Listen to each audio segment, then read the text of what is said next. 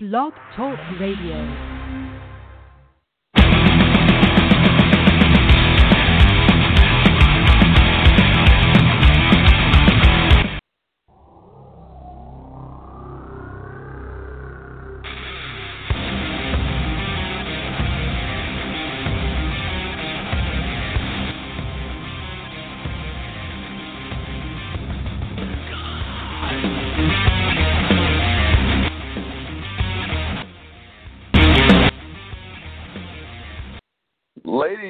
Gentlemen, welcome back to the Bareback Facts. Today I have a very special guest coming to you live from Ukraine. He is a young aspiring scholar. He's got his master's. He's, for, he's he got his master's degree from the University of Akron. He's an avid writer of fantasy literature, and he is an avid scholar of European history and culture. Today we're going to be picking his brain about what it's like to study abroad, his adventures as a researcher, the challenges that young researchers face, uh, and what it's like to just be in a part of the world that's experienced a lot of uh, a lot of controversy, particularly over the last year. Tom. Hey, what's up? How are we doing, buddy? We're doing we're doing quite well, quite well. And yourself, sir? Oh, we're doing we're, we're we're doing, man. So welcome to the Bareback Facts, man. This is where we make the magic happen. So let's get right into it, man. You got your you got your masters from University of Akron, and you got this opportunity to go to Ukraine and study and kind of get your hands dirty. Tell us a little bit about what it's like to be a young scholar, what it's like to be kind of a hot shot, new to the field. What's it like? A hot shot. That's uh, you're far too kind. Um, no, I mean it's it. I always feel like it's a race against time in a lot of ways. Um, so I'm 27 uh, right now, and you know the way things are looking in terms of like where I want to see myself. Um, you're you're always kind of pushing that next like step because you know a lot of people, especially in the academic field, they're trying to get their degrees as early as possible now. You know, because it takes so long to get a job. It takes so long to um, get like either tenure or you know find some place of permanency. And uh, so when I was given the opportunity to go abroad, that really I've done a lot of it um, for you know the PhD, uh, you know the potential PhD that is. Um, right. Yeah. So I'm I'm hoping that you know it'll pay dividends off in the in the future. Uh, if it doesn't, then it doesn't. If it does, it does. Um, but I'm really excited because you know a lot of people we you don't get the chance to see the world in in Yeah. kind of of like I think there's a big difference between traveling and tourism, and I realize that everyone kind of uh, you know on Facebook and on Twitter they oh you know tourists tourists tourists, but you know when you live in a place. Uh, you know, so I've been in Ukraine for a year now. I've been in Ivano-Frankivsk uh, city in western Ukraine for a year. Uh, Right. You, you you are here. You are you know part of um of of a community instead of like when you're touring when you're like okay I'm going to go to Spain for a week or I'm going to go to France for a week or England or whatever. Um, you're not part of the community. You don't know like you know you can't go into a cafe and people know who you are. In the same way when you live anywhere really, in, in, even Right. in the U.S. So I guess my follow-up question, you, you know, you mentioned this, and this is a really good thing that I wanted to bring up because a lot of people don't realize this. But you know, as young historians, um, we're we're not just telling you a narrative. We're not just telling you a story. We're trying to get you uh, to understand the cultural context of what we're talking about. To understand uh, the, that we are talking about a time in which there are people living, breathing, uh, dying, uh, and they're doing. Uh, they're they're going about their day to day. This is the world we are trying to create for people. So you you kind of painted that picture uh, for me right there. That you once you live in a place, it's not the same as sort of passing through. I mean, a lot of people travel, a lot of people go to a lot of places, but that doesn't mean they really know the people there. Talk a little bit about what it's like to really uh, sort of get close to the actual people that you're studying, because you, you're in a you know you're in a very unique position. I mean, you said it yourself. You're in a very unique position. You know, not everybody gets this opportunity. No, um, I mean, I think that the first step, historian or not, uh, when you when you live somewhere new, you you have the chance to integrate into a society. Now that comes in different ways.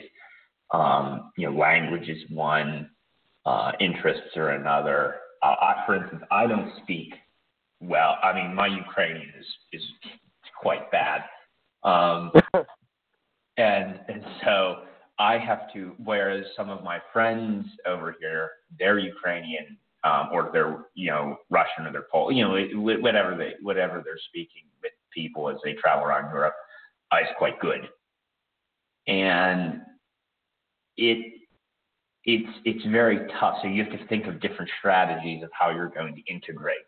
Uh, and so my strategy has always been, you know, I find like very strong English communities, and I you know maneuver myself into those communities and uh, I'm a fairly likable guy, so it's it's it's not too too hard. Uh, but then you know, in terms of studying and in terms of researching, you you know this gives you access. It it it, it, it and and when you say to someone, especially like if you're going to go to an archive or something, if you're just some American tourist or researcher right. coming abroad or something you go, oh, can I have access to your archives? They're gonna be like, yeah, yeah, we will after you prove yourself. Whereas if you say like, hey, I live down on this street, then they go, oh, I live on that street too.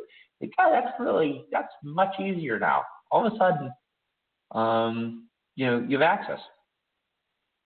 Right, and that's one of the other things I wanted to touch on. You know, for for the young for the young aspiring uh, scholar or young writer who's looking to get their hands uh, dirty and get out there and get into some archives because let's face it, we we we love archives. We all archives. So yeah. you know, for the young person that's you know looking to get into this and and looking to try and experience, uh, you know, researching hands-on, being in that place uh, because you know the, there's something to be said for you know having primary sources and being able to go to the source uh, of where your source is coming from. Uh, but as you said, access is an issue sometimes. So talk about you know a little bit about those challenges. I'd like to get into some of the challenges of really gaining access and being uh, noticeably you know different uh, in the area that you're in when you arrive. Um, so I don't have too much experience in terms of uh, archives currently because so much of what I've been doing here is kind of uh, just getting my feet wet, as it were. Um, you know, teaching and, and doing some other things. And so, like, while research is part of what I'm doing, a lot of my research has come from my research or my aspirations of research for later um, have come just through like talking to different people. However, uh, speak as to that, which I can do. Um, you have to be able, I think, to wine and dine. Uh, you have to be able to approach people as people. Um, and I think the professional barrier and the personal barrier need to need to be removed at times. And you need to say okay yes i'm i'm a teacher i'm a professor i'm a researcher i'm whatever. Uh, but I'm also a person, and you know, taking someone out to dinner is a much better surefire way of getting access to their, you know, picking their brain for you know memories or or things like that. And especially if you do like, you know, in Europe, if you if you study the 20th century or the you know Cold War, uh, people have, and this is their personal story. Like you're you're asking them about their grandparents. You're asking them about that, like their lives. They lived in the Soviet Union, or they lived um, to see like you know the Third Reich, or they like that, and that's a different world entirely. And you need to be able to you know do the cultural customs first, and then worry about the research. Right. Talk a little bit. I'd like I'd like to pick your brain on that a little bit more. You know, you made a, you made a very good point. You know, in that people oftentimes forget outside the you know outside the realm of scholarship, and even you know people that are sort of new to the game as we kind of are, um, tend to forget that oftentimes when you're interviewing people, this is really part of their life. This is a very personal uh, exchange that you're having. You know, you're not when you're interviewing an individual, and I've happened to have firsthand experience. I I did uh, interview with some veterans, which is which was in, intense. Uh, but mm-hmm. interviewing people is an extremely personal experience, and everybody has their own strategy. So I'd like to know, you know, what kind of strategies do you use uh, when you, you know, I, I know you mentioned the whining and the dining, but what sort of strategies do you use to, you know, assert that that sense of comfortability uh, to get people to sort of open up about these experiences because it is a challenge. Um, I think the best way to do it is uh, not to go in as a researcher, but as an interested party in in their history.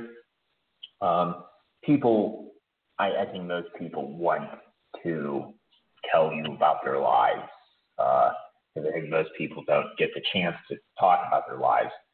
Uh, so if you are at, at, you know, it's one thing to like pull out a notebook in the middle of a dinner and be like, "Oh, can you repeat that? Like, what year were you born, and what did you see, and what did you do?"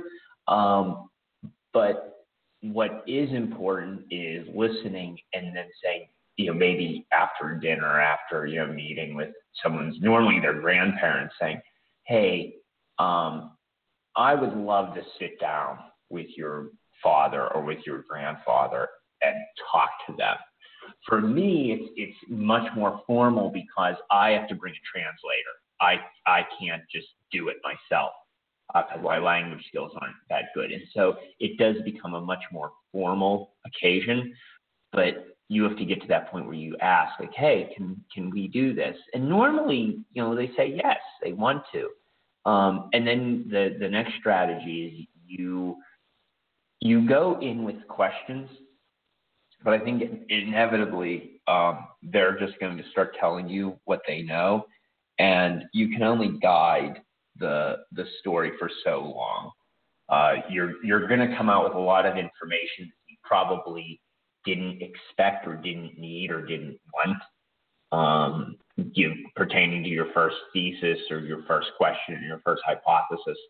But by like later on, you might say, well, wow, this is a much more interesting story, or you know, okay, I've got like something that will help me here. You know, it's a, it's always it's always kind of it's a stroke stroke of luck. You know, if you get a really good like thing, but it it it, can it can go either way. Yeah, and you know that's another thing. You know, the trial and error of sort of sort of the interview process, it, it can be a real challenge. You just you, you're not sure on occasion, especially uh, when it comes to people and you know that have fought in wars or who have experienced traumatic uh, traumatic things. You're not really sure how much, how far you you should push, or what questions uh, sometimes are the wrong questions. So there's a lot of trial and error in there. Uh, another thing I want to kind of pick your brain about, something that a lot of people are going to be curious about, I think, is what it's like uh, to sort of really go out and experience another culture. Because uh, we hear a lot of times about culture shock and and you know the difficulties of adjusting to you know, different time zone, different you know different uh, cultural practices, the way people do things in this country are not you know not the same. Uh, you know, talk a little bit about uh, your experience uh, going from you know sort of Akron to Ukraine. I mean, that's it's a bit of a change, I would imagine. Yeah, and this is my first time really abroad as well. I've never, I mean, I I don't really consider Canada or the Caribbean going abroad. Um, right, I had never, right. yeah, I, I had never even crossed the Atlantic Ocean, so this was like this was an extreme. Um, the for me, the culture shock I don't know. I never had a moment where I'm like, oh, this is this is too much. I just can't do this anymore. You have it interspersed. Like there's days where I wake up and go, oh, I wish I was home.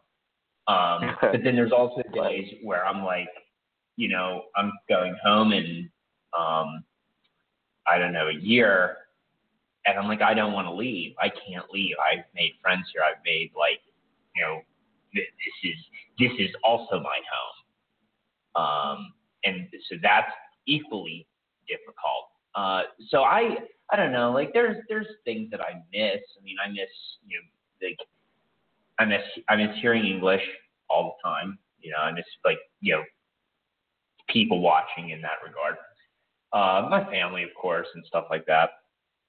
Uh, but you know, when you get home after all this kind of culture shock that you receive for two years, you know, it it it it embeds you with a kind with a sense of adventure, and you know, I think it'll be really difficult for me to you know you return Pittsburgh or return to Akron or return anywhere and kind of just sit.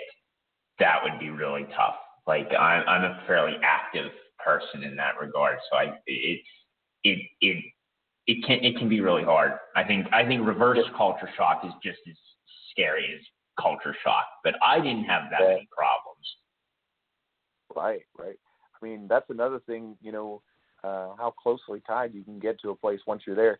You know, and that's that's something that I think people find really fascinating is that oftentimes it is the reverse. You go somewhere, you know, you visit and you're like, I really just don't want to leave this place.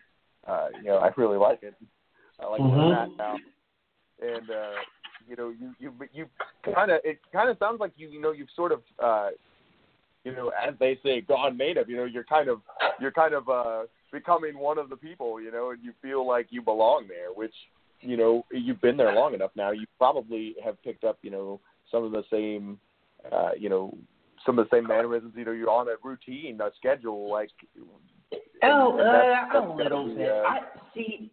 I kind of. I don't think I, I the whole going native thing. I think I don't think it actually can happen. I think we we say it does.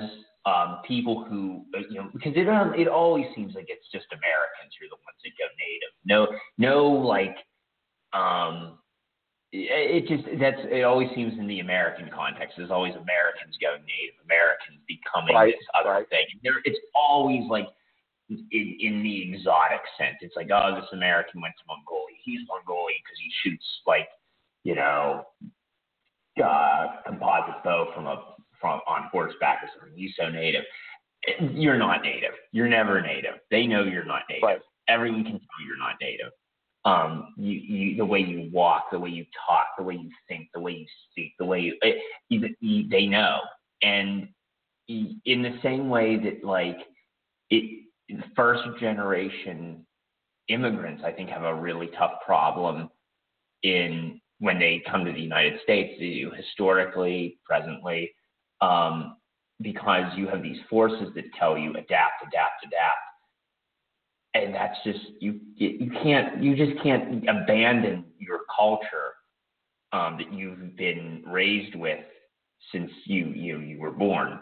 You're you're all. I'm always going to be an American. If I had children over here, that would be different. They would be Ukrainian, but I will always be an American. In the same way that I think like first generation immigrants go, no matter which way you're going, are always going to be that. But then you know, as we see historically, this changes, and they, you know, second generation or third generation. This is this is something. This is from literature. Um, Gary Soto, uh, some other you know authors who you know kind of wrote in the you know, in the 20th century about about these issues. You know, they they they argue the same thing. Right, and I'm I'm glad you brought that up. I'm glad you brought up the fact that you know it's always from our perspective that you've kind of you know because you're sort of trying to experience the culture, or maybe you've picked up some mannerisms that there's this assumption that there is uh, that there is something extremely exotic about being in another country, right? It's exciting, it's sexy. Uh, you know, you're not you're not where you're from, and and uh, you know, there's uh, there's a different there's a different feel. You know, there's a, an exoticism that comes with uh, studying abroad, or just with travel in general. That uh, you know, there is always this this thought in the back of the mind that oh, you know, you're going to go to this place and you're going to forever be changed uh, when you come back. It'll be different as it was than it was before. That you won't be able to sort of kind of fall back into the way you know you, you're not going to go home and have a sticky bun or something. You know now you're going to eat nothing but sauerkraut. These uh, sort of wild ideas about travel is another re- one of the reasons why I wanted to steer us in this direction. Is uh, there is sort of that misconception, right, that there is an exotic uh, aspect to traveling, no matter where it is, right? Mhm. Yeah, I mean, I think that I think that's why people go. I don't think that's why people stay. Um, I've always been one to, uh, you know, when you, for instance, like when you teach, um, you know, there's that the sense of magic that exists in other places, and and you know, magic's kind of a weird word, but like that can be that can describe, you know, the Austrian Alps as much as it can describe like Ann Arbor. There's there's a magic to New England or something that you know pushes you. I want to I want or New York or San Francisco, um, and that's exot exoticism in in in, in a way. Um, and I think that you you go and the exoticism or what is exotic eventually disappears. It's only it's only exotic because it's strange and it's not normal for you, but it's normal for other people.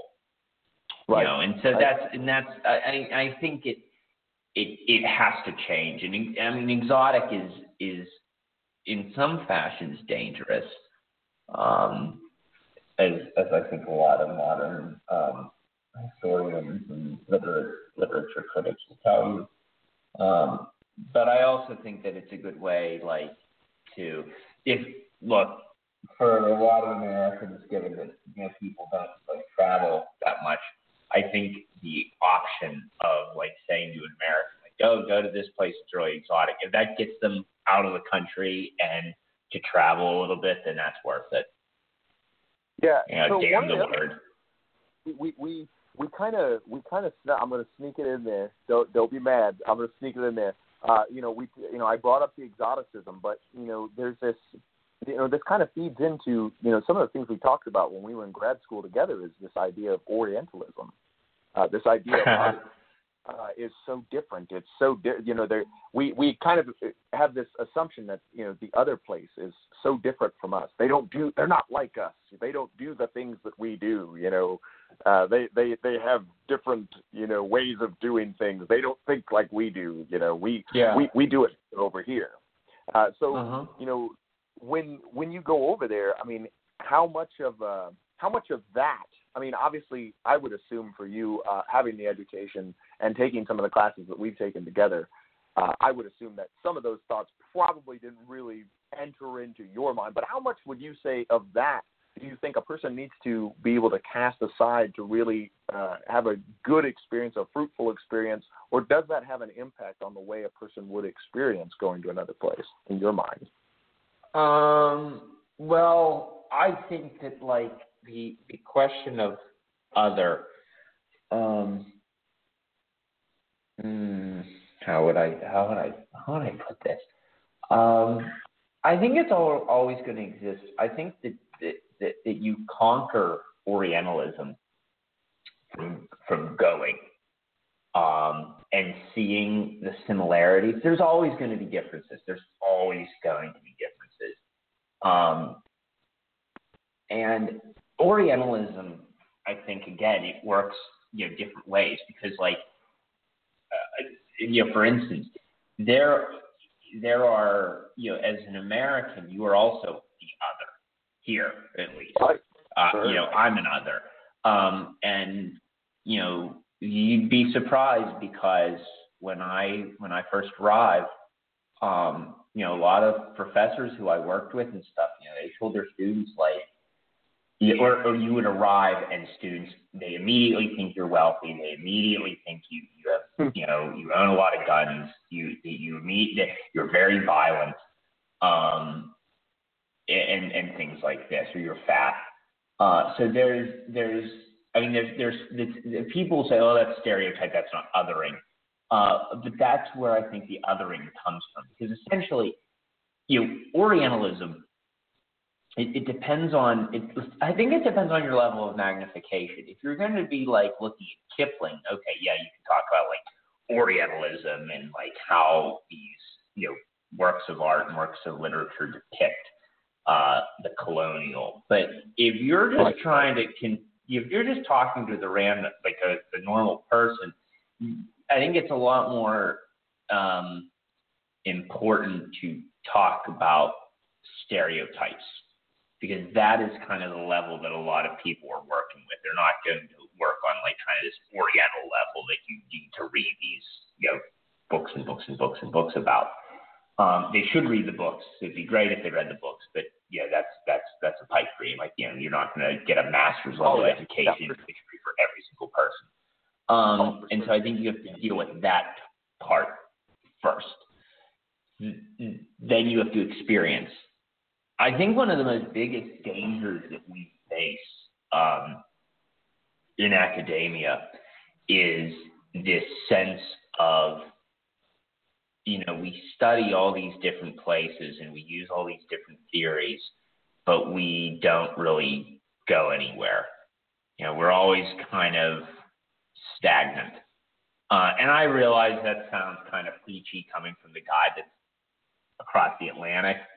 Uh, but, you know, that would be my argument against like, you know, I think, I think it, it, at one point whether you go straight through school or you take years off, you have to get you if you're going to you know go into academia at all, whether whatever you're studying, you have to experience I think the world for longer than like six months on a Fulbright. I think you have to live. I think you have to live somewhere. I do. I think that I think I think with glo- globalization now, it's it's it's a really it, it's not a must, but I think it definitely helps you. Yeah, definitely so changes your opinion. Yeah, so that's that's that's really good points. That's it's really fascinating. So one of the things I also wanted to bring up is, you know, uh, what are your thoughts about the need for people to go travel abroad? What are your thoughts about the the the real need that people should go? I mean, do you think a lot of students should should take that opportunity? Should have more opportunity to go and study in a different in a different culture and, and immerse themselves in a different part of the world. Uh, what do you think the value of that? Oh yeah, I think I think that's proven. I think that I think that's one of the stories the British used to do that under like Grand Tour and stuff. Um, so that mean, the British, the British like stuff, but you know. And now I think it's also really important for any country to kind of experience because you're you're going to exist um, in a world where you can connect to someone immediately from anywhere in the world on like instantly and if you don't understand that that person you, know, you get into a fight with them and you, you dismiss them that's not fair to them because you're dealing with you have a completely different cultural con- context than they do. Um, one of the things I've learned being in Ukraine, um, I've been, I mean, I literally I did a um, presentation once and and a and a woman came up to me and had said like you know this this was really bad. This was really bad and, and et cetera et cetera et cetera. And you know, you you if you think that, but it's like they're just you know, she may not know English that well, and I don't know Ukrainian that well, and so we're it, she may have wanted to say like it wasn't that bad or it was like you can never take it. You always have to be um, understanding, and I think that's what helps when you go abroad is that like you you develop kind of this sense of understanding. You develop patience. You develop patience Right, right. So, you know, another thing I, I think a lot of people are going to be interested in is, you know, the Ukraine has been the subject of uh, you, a lot just of, Ukraine of uh, a lot of heated political discussions, uh, particularly over the last year or so, um, with mm-hmm. you know pro pro Russian nationalism and pro or, or pro just Ukraine nationalism. Uh, various groups within the country uh, have their own view of how the country should be run and we have the uh, increase in influence of uh, you know the Russian government in that region again, and of course the background history to the region is that at one point in time Ukraine was a satellite of the Soviet Union. Uh, so what uh what what's it like being um, in the of such conversation? Uh, did you get to experience any of the you know of the debate, the conversation about that? I mean, I'll be honest. I don't. I I don't really delve into the politics much. Um, it's it's really not my place. Um, because I also don't think that I can ever you know, really understand uh, the politics um, in, in a country that I've only been living in for a year. Um, I think there is there is a distinct um, like you know when you think about like the history of it. Um, you know, the region's been contested for a very, very long time. Ukraine has been a has been a, a, a real state for um, just over 25 years. Uh, they turned 25 last year. I was here for the 25th, um, and oh, oh, I think that it was great. It was it was awesome, um, and I think that's what makes it difficult. I think that's what makes it hard. Um, but I think uh, war or not, um, this area of Europe and of the world is going to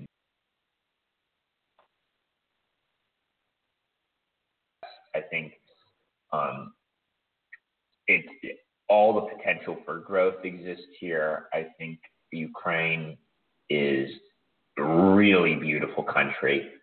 Um, like I said, it's a second home. Um, yeah, I was going to ask about that. What's it like over there? You know, a lot of people uh, they operate under the assumption that Ukraine, Russia, you know, that part of the world is sort of a desolate tundra wasteland uh, that's con- you know constantly winter. It's sort of like the Game of Thrones beyond the wall sort of assumption. Tell us a little about what it's like being over there. What's that countryside like? Oh my God, Ukraine is anything but cold. Um, I'm sweating all the time. Uh, it's it's it's it's. I mean, it's on the same latitude line as like northern Italy. I I, I can't think about a map right now, but it's it's. I mean, it's not cold. It it has winters. I I think the city of Ivano-Frankivsk and Pittsburgh have the exact same climate. Exactly. It rains. All, it it's it rains in the spring. It's cool in the fall. It's hot in summer. It's cold in the winter. Um, countryside is beautiful. Um, this, I mean, this is where the steppe starts. This is you. You can take a horse from here, and you can go all the way to Mongolia without the horse having to stop, to, you know, to take a break. Um, so it's it's just oh, it's majestic. It's it's beautiful. Yeah, I mean, uh, you know, some of the other things I want to talk about. You know, we talked about this immersion of culture. Uh, what's it like? You know, eating differently. Uh, do you still eat the same uh, sort of you know diet that you did when you were in the U.S., or did you go out and sort of uh, really get your get your get your palate uh, a little experiment there? Did you well, go out it's not. Waters you, you Ukraine doesn't have. I mean, it's it's growing up in Pittsburgh. It's a very Slavic community in Pittsburgh. I mean, my grandparents were Slovak and, and Polish. Um, the the food's very similar, very similar. Uh, you know, we call in in Ukraine they have vareniki, but we you know in Pittsburgh it's pierogies, um, um, holubtsi. In Pittsburgh it's stuffed cabbage. Uh, holodets, it's like a uh, meat jelly, but if you mix it with uh, horseradish, or they're like ajika salsa, it's it's really good. Um, the palate I don't I don't think my palate has changed that much. It's not like if I was going to like Thailand I you know there's a lot of spicy food. Um it's it's very similar I think to um, an American Slavic diet. It's a lot of potatoes, a lot of kielbasa. Um, I mean the words even. I mean we have kielbasa in America, we have kielbasa in Ukraine. Um, so no. Uh I I think that you know if you are a die-hard pierogi person, uh, you will be quite okay in Ukraine. All right, all right. So you know you've uh, you've done. I, I know you've done quite a bit of writing. Uh, well, we both did. We took took some of the similar classes, so we we, mm-hmm. we kind of we kind of know that game. Uh, but talk a little bit about some of the things that you've written on. Uh, you know, just some of the things that you've written on. You know, as far as scholarship goes, and what what sort of has been your kind of mainstay, uh, your your sort of uh, your, your sort of field of expertise. I want to talk a little bit about your field and and what you find mm-hmm. so best about it. Um, so I've always I've always been really interested in um, uh, intellectual history. I I I think you know the, the, the spread of ideas, the creation of ideas, um, romanticism being one of those, um, which I, I like. That's kind of the century I tend to fall into, like the the 18th and 19th, um, but particularly about women. Um, so women's studies is a big part of that for me. Um, I, I, you know, I used to joke that I, I always I wanted to study Amazons, um, and I kind of still do, I guess, in a way. But they're not the ones that you know will kill you. And they'll kill you with your their mind, just not with their swords. Uh, some of them might, Caterina Sforza or or or, or uh, Boadicea, but um, maybe. Um, but the uh, th- like so I did um, when I was you know getting my master's degree. My my my specialization, I guess, is English history, and I studied media. Um, and so my the the work that I did with my thesis was particularly on um, uh, how did like you know Protestant and Catholic media, um, you know pamphleteers affect uh, politi- the political situation in England, and I paid special attention to uh, women authors and then the mistresses of uh, Charles II and how they were instrumental in kind of you know uh, creating political clout or you know, you know the ideas of power or or whatever. Um, and it was a lot of fun. It, it was kind of a uh, an expansion of looking at French female intellectuals in the 18th century who ran salons. Um, so I originally wanted to talk about people like Julie de Lespinasse um, and, and you know her associates, and it was and that was a lot of fun.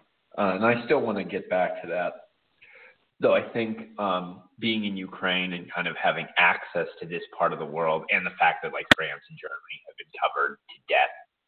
Um, yes, they have. I I I think there's a lot of room to look at like you know Polish intellectuals or Ukrainian intellectuals or Austrian intellectuals who are women um, and who have you know implemented ideas or taught or you know wrote or did whatever um, in their fields. Right, and you know, I noticed you mentioned the uh, the Catholics and the Protestants. So when you're over there, uh, I know that in Ukraine and Russia, uh, and in that part of the world, particularly uh, in Eastern Europe, Eastern the Eastern Orthodox Church had quite the foothold for quite a long time. Oh, it still does. Um, and I and mean, I imagine it still does. So how is that going to factor in uh, to your research at all? I mean, are you aware of women, you know, in the Eastern Orthodox Church? Well, um, since I be very vocal.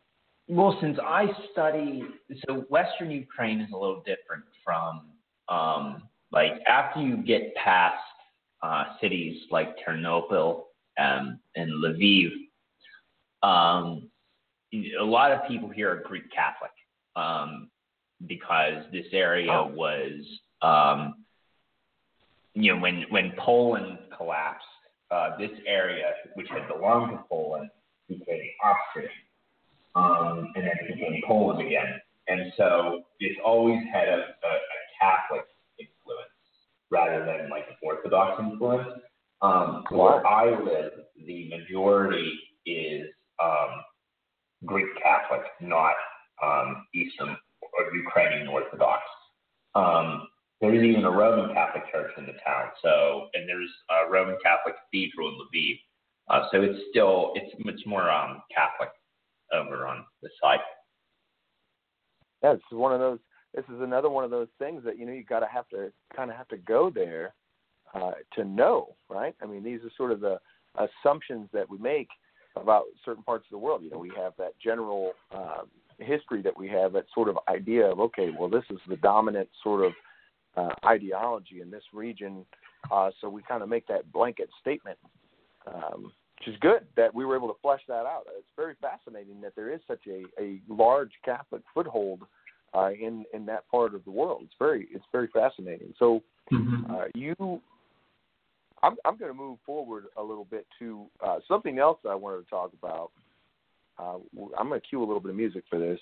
I feel like it's necessary, but uh, but uh, somebody somebody uh, in my show here by the name of Thomas Barefoot is an avid writer of, of fantasy literature, uh, and I want to talk a little bit about your how your scholarship and how uh, your uh, own experiences have sort of gotten you to branch out into more than just scholarship. Uh, you know, a lot of people tend to think that you know once you focus on one area, that's what this guy does. He he focuses on you know just women in the in the in in Europe or just you know Catholics and Protestants and oh that's all good you know religious history intellectual history.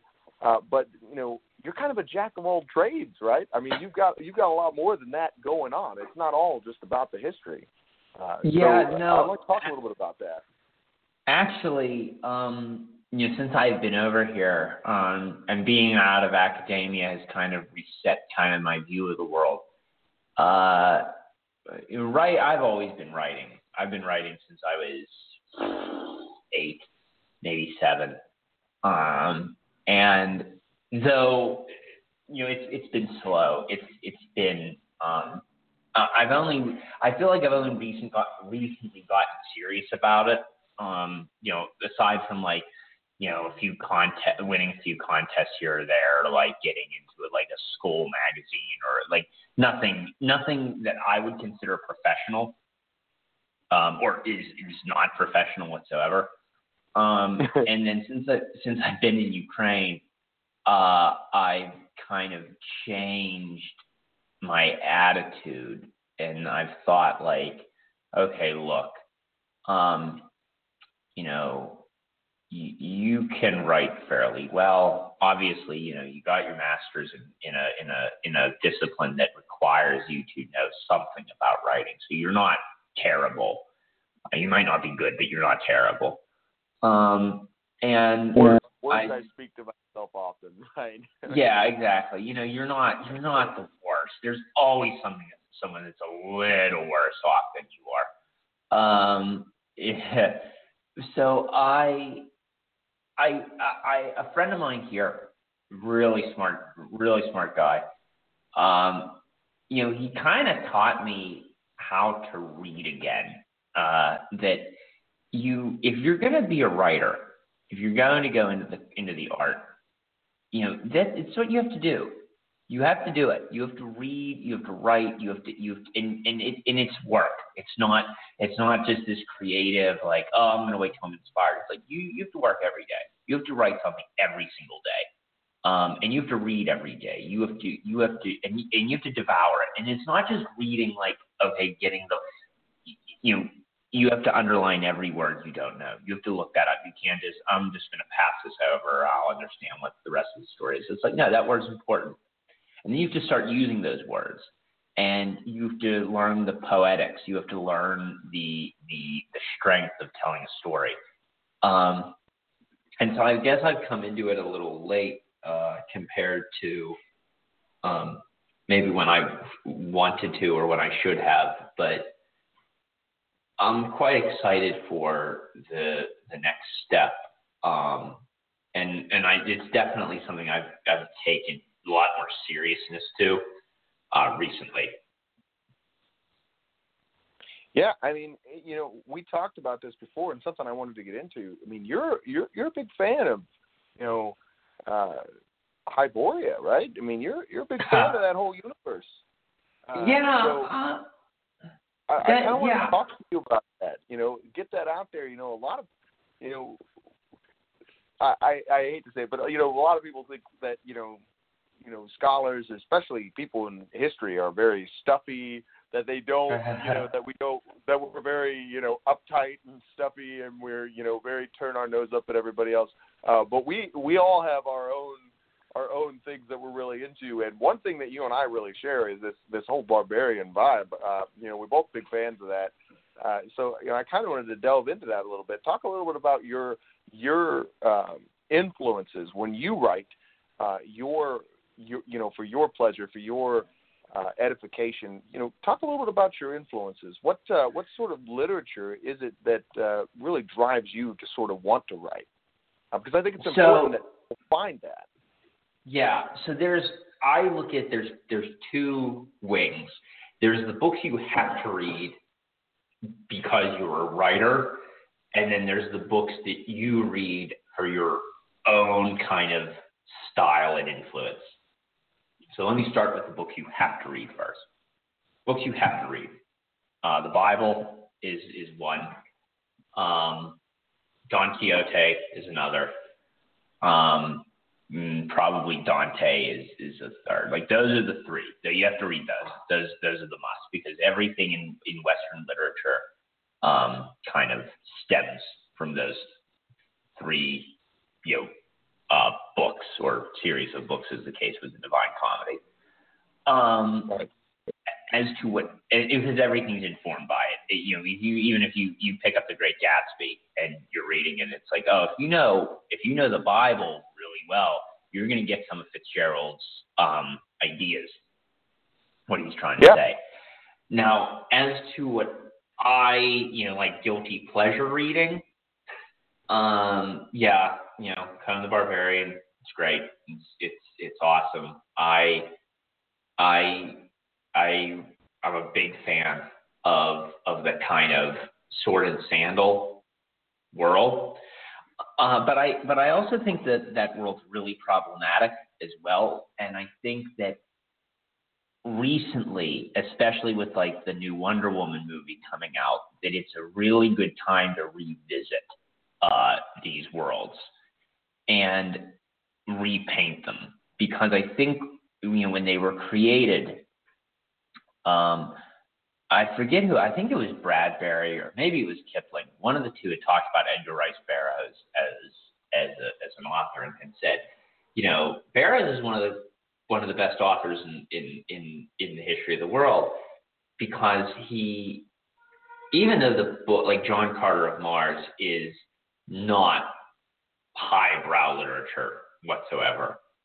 Right. It right. gave, you know, I think the quote is like he gave boys the sense of adventure. He gave he gave young boys the reason to go out and imagine and go play out in fields and stuff and pretend that, you know, I'm John Carter of Mars. Yeah, okay. You know, the princess that you're trying to rescue is, you know, scantily clad and like, you know, rather, you know, but the the the, the thing that Burroughs always uses, or even uh, Burroughs and Howard both use this all the time on this is barbaric splendor um, of kind of like the age of Charlotte, like you know, they kind of like age of Charlemagne, like post Roman Western Roman collapse, pre Carolingian Renaissance, bar- barbaric splendor of the Huns in, in Eastern Europe or something. Um, but it's cool. Right. I think I think there's there's a reason why it's guilty pleasure and it's fun and um, but it's problematic. And I think if you, you if you want to be a pulp author, that's one thing. That's really um, but I don't know if it'll sell today because the market has shifted. Um, and so you have to be very, you know, my whole aim has always been how do you make a, a story that is seemingly pulp into something that is very serious and has something to say. Um, I, I really, one of the books that always comes up is um, Gor, G O R, which I really detest um, because I think what it, it gets down to is is kind of this hyper masculinity, ultimate masculinity, and like the idea that you know just you know women are submissive to men. and I just don't I I don't agree with that, and that's why I love characters like Red Sonja, who is way cooler than Conan. Um, you know, Red Sonja and like Valeria and those those guys are way cooler anyway.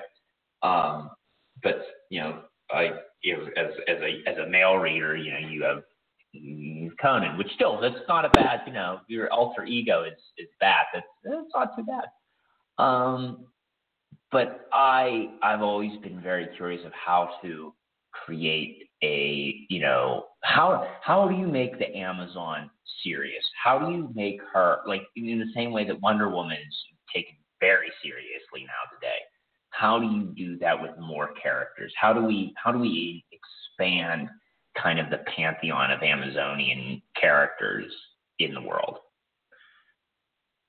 Yeah, well, you know that's that's really good point. I mean, uh, I think one one way that I think we we are seeing that actually shift, particularly as far as women go in literature, is we see uh, now that we're on this, I really want to get into this is uh, mm-hmm. Brienne of Tarth in, uh, in yep. Game of Thrones. Game of Thrones. Now, she's not mm-hmm. She's not necessarily yeah right. Game of Thrones. We have Brienne of Tarth. Now she is not posited as this you know femme fatale by any means but mm-hmm. let's be honest, she's a bit of a badass, right? I mean, she, yeah, oh, she, she takes she, she takes on uh, she takes on two of the best swordsmen uh, in in the entire in the entirety of the series and beats best both of them. Uh, you know. Oh yeah, Brienne is. Brienne oh, is my like she's my I mean she's one of my dream girls. Like that's that's like when I think of like, oh, who you want to get with in the Game of Thrones world, it's like, uh, Brienne Tarth, like she's way up there. Like she's like, like it's like Daenerys. You're probably not. A, yeah, you're you're not alone though. I think because I think uh, Brienne has just captured a lot of people's uh, hearts and minds, uh, particularly uh, because of the way she's been portrayed in the show as well. Because yeah. she's very human. Uh, and I think yes, that's where we got to get at that is that they are, you know, we have to remember that even though uh, she is very Amazon, very, you know, she does possess these quote unquote masculine qualities. Uh, they don't have to necessarily be masculine qual- qualities. Uh, and I think that's where we, we sort of dive past that is that Brienne uh, is, is a, she is a woman. She's a woman with womanly desires. She clearly uh, has some sentiment uh, for Jaime Lannister, even though she does, you know, put duty and honor and all these things ahead of, you know, her own desires. It's clear that there's a tension there, that there is a that there is a uh, that exists there for her. So they make uh, her character very very human, and I think that's how we kind of step past that, how we get uh, these characters to be a little bit more rounded, more more complex. That that's sort of what we're what you're wanting to get after. I think. Yeah, I oh definitely. That's um, that's the whole. That's my whole aim. Um, with with like like the the project that I'm going to be working on starting next week because I have a few different projects that I'm currently doing. Because if I can come back from Ukraine with stuff that is submittable for publication, then I'll be like, oh, this was a big success. Um, but kind of yeah, um, satirizing these like hyper masculine worlds and putting in because I think the problem with Conan, Conan's not human. Same with Kull the Conqueror, same with John Carter. They're just what? perfect. And when they and when they screw up, if they screw up, um, it's it's it's never it, it's always this really like um, tongue in cheek way because you know that um, John Carter's going to escape. You know Conan's going to escape. Whereas I think the and this is part of I think um, Martin's genius with um, Game of Thrones is because so many characters are already always dying. It it makes you more invested in someone like Brienne. It it makes them so much more important because you don't know if they're going to make it or not. Right. You don't know what's going to happen right. to them. That's that's very true, and I think that's another thing I wanted to talk about uh, in regards to your literature. Is this is something that you and I have talked about a great deal? Uh, is this uh, you know this idea that you know people uh, become very attached to the characters that they write? Uh, and I, I had a quote from one of my my advising professor, uh, Dr. Thurman, which I feel is particularly relevant to this, is that don't be afraid to kill your darlings. Uh, and Oh. R. R. Martin is not afraid uh, to kill his darlings. Uh, he he does a very good job of of giving you a character. They have a backstory. Uh, they seem like they're important, and then all of a sudden, you know, and, and it's not that they're not important, but just all of a sudden now they're dead. You know, they made Yeah, one wrong I think. It, well, now they're dead. yeah, I mean, Martin's world also. He's. I think it. You know, when you talk about like, oh, you have to kill your darlings and stuff. Um, there's also this this this idea with it that that's the kind of world that he created. Now, you also can see, and and maybe this is because it, it's happened like this, but I think if you made bets and said, okay, which characters are going to die, you know, betting against Daenerys seems like a really bad idea. Because when you look at the, the way his world is set up, she's really the only main character in Essos. She's the only one. Um, yeah, you have like um, Mormont and you know Khal Drogo, and like Drogo's dead or whatever. But like, you can see how there's still it's not random. He's still thinking. Robb Stark dies because Robb Stark has to die because he represents this you know romantic ideal that Martin is arguing against, and that it that yeah, Right. oh, he falls in love for love. He falls in love because he loves this girl, and he you know goes Right, back. Robb like, Stark- th- Yeah, he is it- that it- old guard. yeah, he's and and he's and he's you know talking about these kind of themes about idealism or about romanticism. But there's there's at the end of the day, there's also just plot elements, and it's like okay, well Daenerys can't die because if Daenerys dies, there's this whole continent that's kind of just there and it's not being used. In the same way, like you know, if you're writing it, it all depends on what you're writing about. Like Jane Austen can't just go around killing characters. That doesn't make any sense.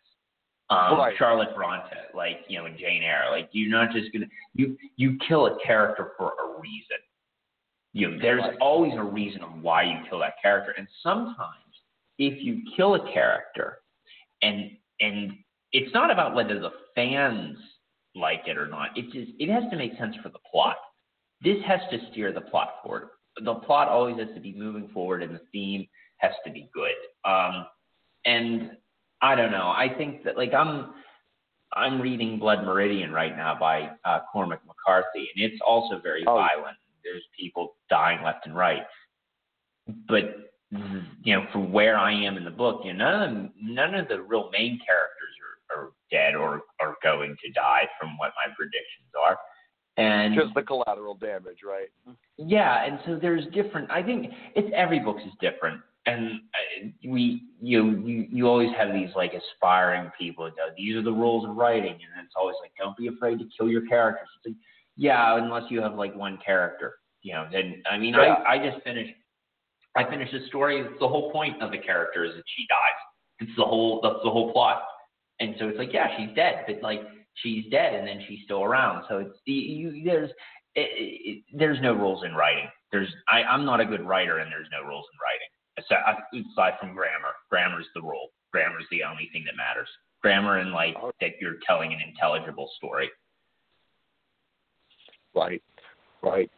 Um, so we, we've talked a little bit about, uh, you know, your sort of your uh, your kind of hobby and your your sort of aspirations towards writing uh, this this other fantasy literature. Talk a little bit more about uh, sort of how your experiences abroad uh, have really changed your perspective or have not changed your perspective. Uh, talk a little bit more about that. I think people would be interested to know uh, what sorts of things you learn, uh, what sorts of things change in your your way of viewing, you know, culture, uh, you know, right, you know, ethics, morals, what have you. Uh, what changes in your mind about the world around you? How you are making informed uh, decisions now about your world now that you've had this experience.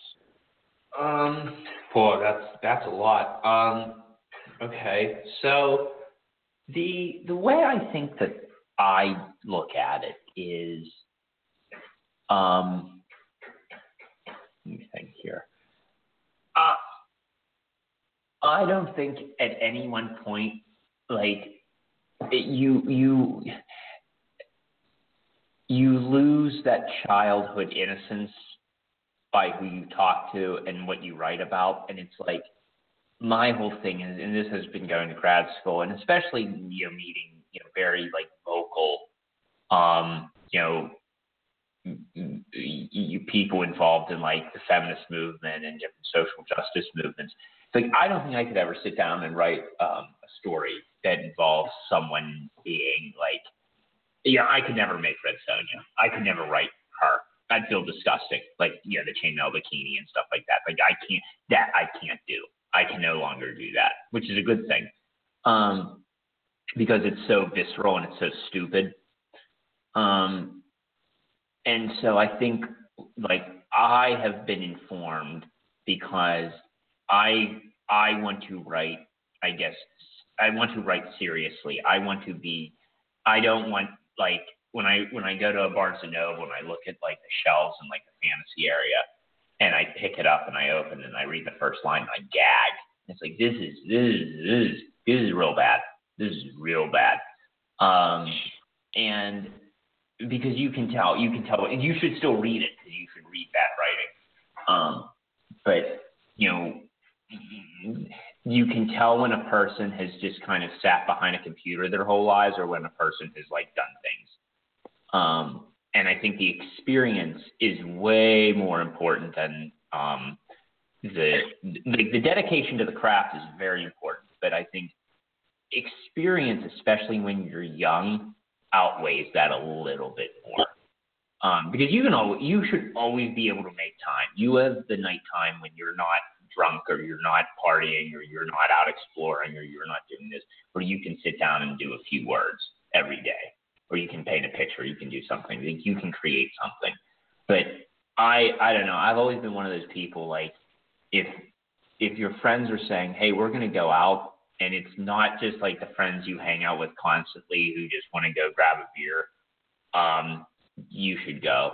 You shouldn't just sit behind your computer and write. That's that's because something in that night could inspire you to do something better in the art. Yeah, I mean, I think I think you're raising uh, some very interesting points about you know the importance of really going out and experiencing uh, these uh, this different culture and really going out and and and not taking uh, sort of the experience granted, taking taking the time to really enjoy it and not treating the entire thing as work, but treating it for mm-hmm. what it mm-hmm. should be. That's an experience. Mm-hmm that, that can be enjoyed and, and an experience that people uh, that you would come to value, um, and not just for what you might get out of it as far as career goes, but as but also you know this this experience that you're going to carry with you uh, for a very long time, right? I mean, you're going to carry this experience with you for the rest of your life, and it it does definitely seem that this experience has been incredibly beneficial to you. Oh yeah, it's the um this this is this this is like probably I, I would rate I would rate this as probably the best decision that I made in my life thus far. And I mean, uh, you're, you're you're clearly um, you're clearly getting sort of your teeth cut, as it were, as you know, getting getting that in out, you know, that field experience, getting out there and actually talking to someone different, um, you know, uh, trying to experience a different culture, trying to expose yourself to different uh, ways of thinking, and the benefits uh, that one can reap by doing that, by opening yourself up to the experience. So, uh, if there were any cons to the experience, uh, what would you say they were, if there were any? Uh, are there any negatives to, to traveling abroad? Um, no, not that like I can think of. I also don't think it's all positive because I think like, um, you know, I have like through how I traveled, um, I have insurance and things like that. Um, I don't. I always think it's really dangerous to just pack up and go. I, I think you have to have a plan.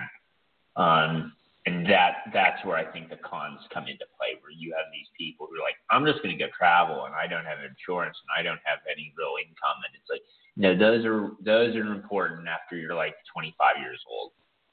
You have to be an adult too. You can't just you you you you can be a child, and and or I, that sounds really insulting. Um, no, it's it's it's yeah, like I don't know. Uh, this is also how I was raised because I I know a lot of friends who are like 40, 41, and they're just like they're they're going abroad and they're living it up and they love it, but I don't think I could. And maybe that's a sign of like personal weakness. Um, but I could never just like sit. I I, I need to know that like I'm okay.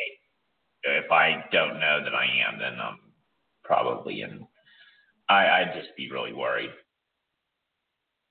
So what kind of what kind of advice would you would you give to somebody uh, who's going into you know another another country uh, maybe that they're you know that they're not really familiar with? You know they have some expectation of what it's going to be like. Uh, but what sort of what sort of advice would you give a young student that's going abroad that's going to do this for their first time um, the best advice I can give is learn the language as best as you can. You know, you're not going to be, you're not going to be exact because that's not how it works. But even a few words is enough to convince someone, like a waiter or waitress, that you care. And then the other thing is, you know, like in Ukraine, um, it's it's it's it's not seen as um, polite to say hello to someone on the street that you don't know. It's just not. It's just not polite. It's a cultural thing.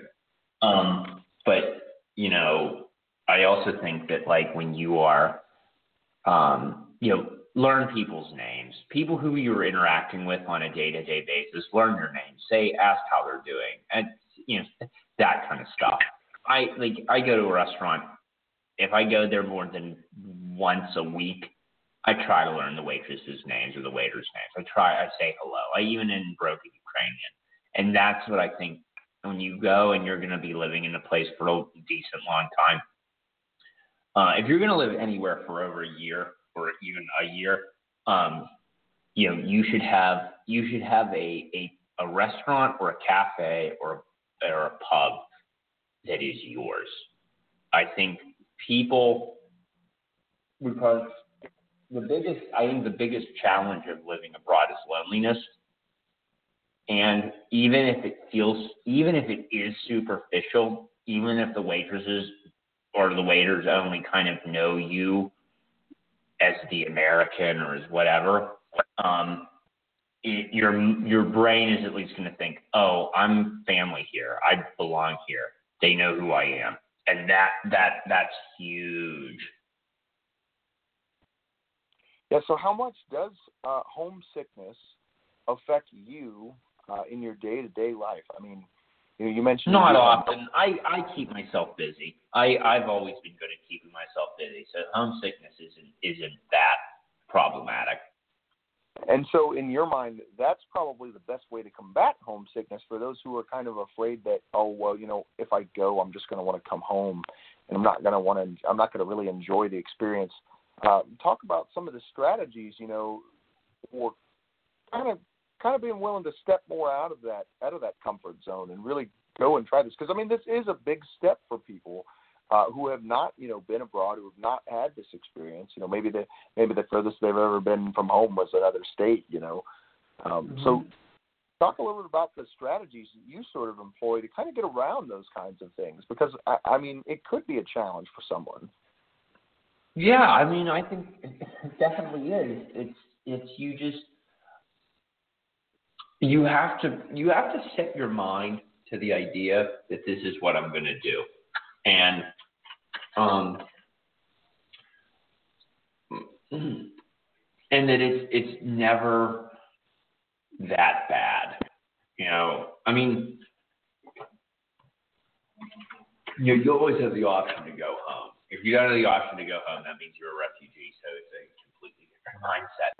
Um, but you always have the option to go home. And I think when you have that option, if you put yourself in say because I think a lot of people when they when they travel, they're they're traveling to to see an objective or a goal and then they start to get um dis disheartened if that goal or objective just isn't going to be reached. And it's like, well, then you just got to make a new objective. You got to find, you know, maybe find a hobby. Maybe you you do have, you have to do something to keep yourself going forward. That's what's helped me the most is just this idea like if I'm if I don't feel like I'm um uh being productive in in one fashion, I become productive in another fashion. That, I mean, that's that's definitely uh, an interesting way of sort of looking at that. I mean, these are these are some good good helpful tips for those of you listening out there uh, who are looking to study abroad or who are curious about what it's like uh, and what what to expect uh, when going to another place. The best ways uh, that you can sort of succeed. Uh, because right now, Tom, Mhm. Thomas is succeeding right now. I mean, he is he's thriving. Hmm. Uh, so he is Thomas is living proof that you can go to another country and it will you you won't need Liam Neeson to rescue you right off the bat. It'll be okay. Although you have to admit, What? Thomas, you would feel pretty good about having Liam Neeson coming after you to help you out, right? I mean, Uh, well, I'd much rather Emily uh, Brunt uh, or Emily Blunt or uh, Charlize Theron than Liam Neeson. But, but yeah, sure, why not? well, I, I mean, I think we can all agree that having Sh- Theron come after you would would would definitely be very nice. I mean, Mm-hmm. come on. Yeah, yeah, that'd be that'd be lovely. I mean, she could even. I mean, she's she's actually you know not bad as far as height goes. I mean, she might even be able to you know carry you out of the out of the burning building after she sets it on fire.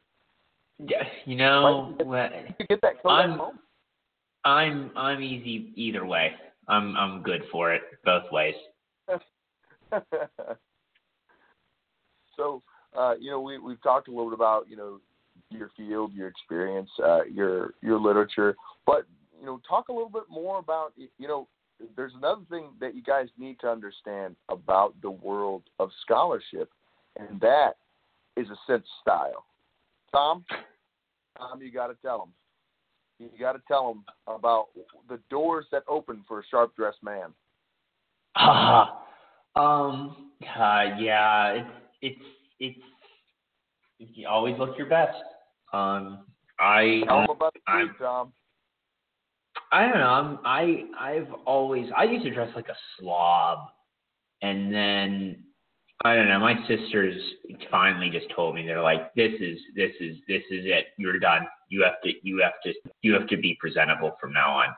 And um, ever since then, in the winters, um, I'm almost always in a tie.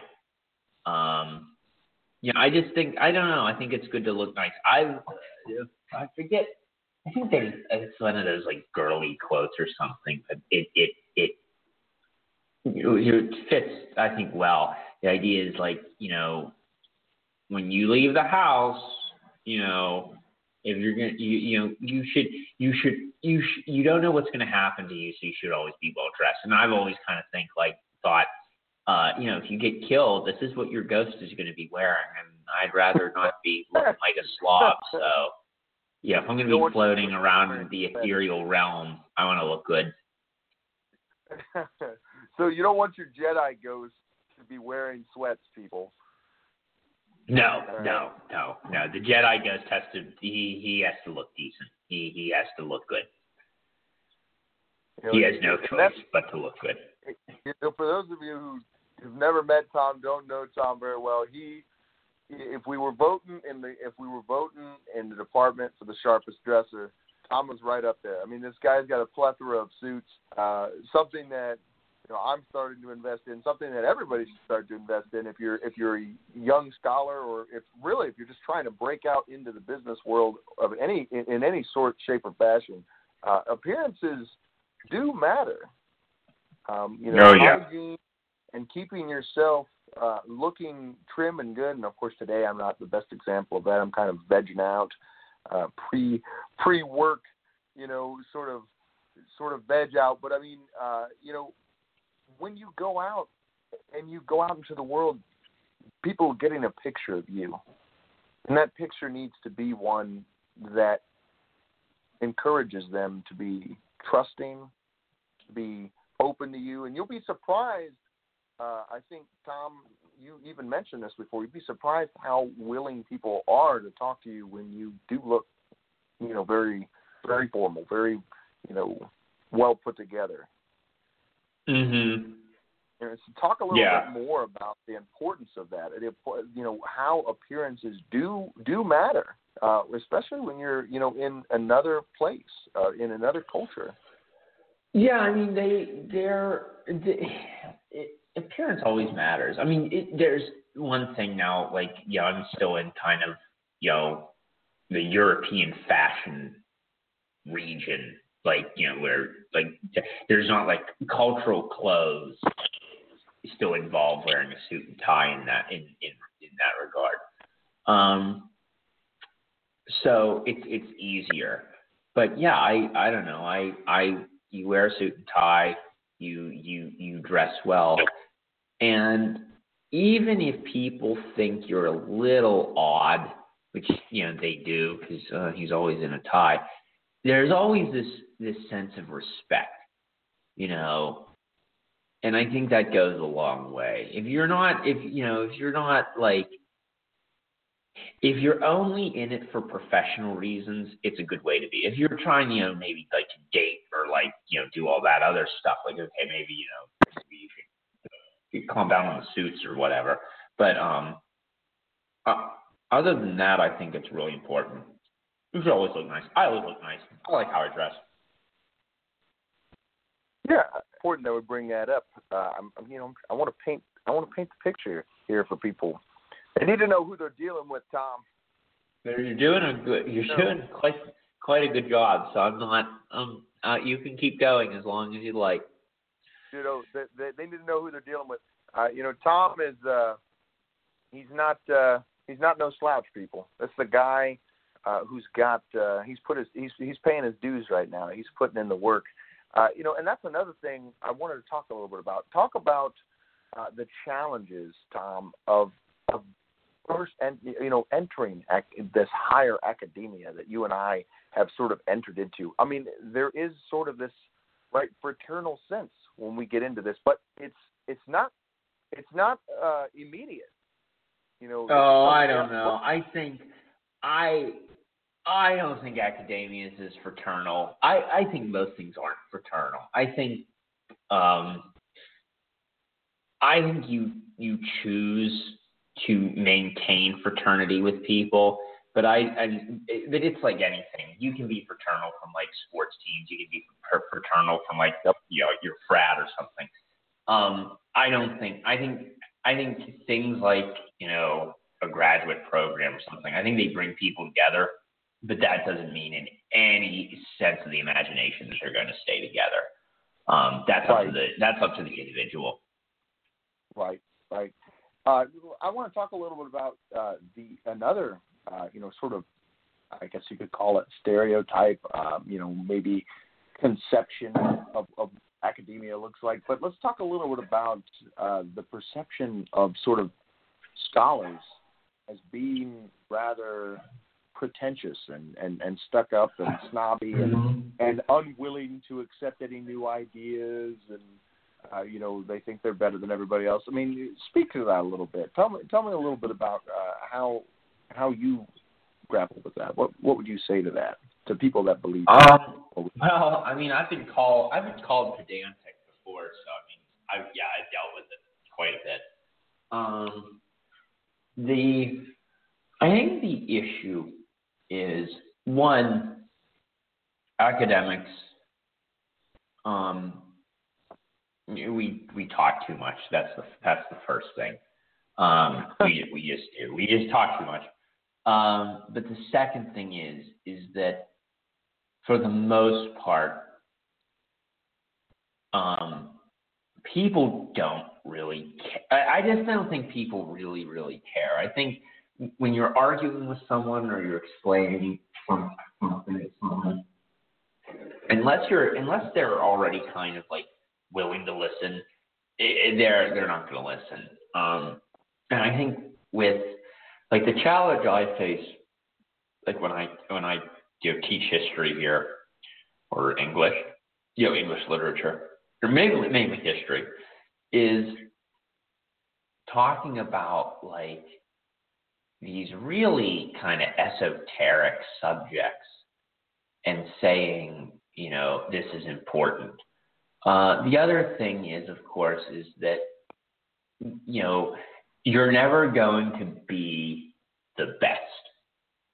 And I think imposter syndrome, which is real, it's a really real thing, um, is constant. And you always have to kind of sit back and just say, like, look, I don't know everything. I'm never going to know any everything. Um, I, I, but I'm still just going to exist. I'm still going to go to work every day. I'm still going to like you know, do what I need to do, and I'm still I'm still going to make people happy in my own way, even if like I can't impress everyone. I think that's the biggest problem with a lot of academics is they're trying we're trying to impress everyone, and we just don't need to. Right, right. You know, and, and that's something that I think, uh, uh, you know, I I've had to uh, grapple with. You know, people uh, either assume the other thing, you know, the assumption that oh, you study uh, you study uh, Germany, so you must know every bit of German history that ever was or ever will be uh, found. You know, like the, talk a little bit about the ideas uh, about history that you know that there's not really anything there. Like oh, we're just kind of regurgitating things that have already you know already been done to death. There's nothing for us to talk about. Uh, what would you say to that? Um, well, I think there are certain things that are done to death. I think the Civil War is done to death.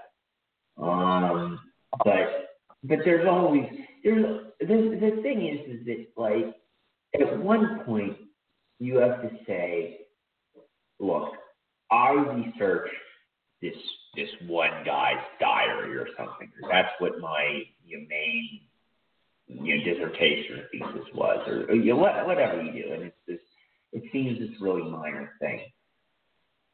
But that's what you do. Be proud of it. Teach. And, that, and I think the teaching is is the biggest part. We never focus. The other thing we never focus on is service. Um, and I think service is really important. And I think that you know one of the best ways that academics can you know kind of show our communities that we're not these pedantic um, assholes is to go out and, and actually do things and be positive members of the society. That I think is a really good way to help things.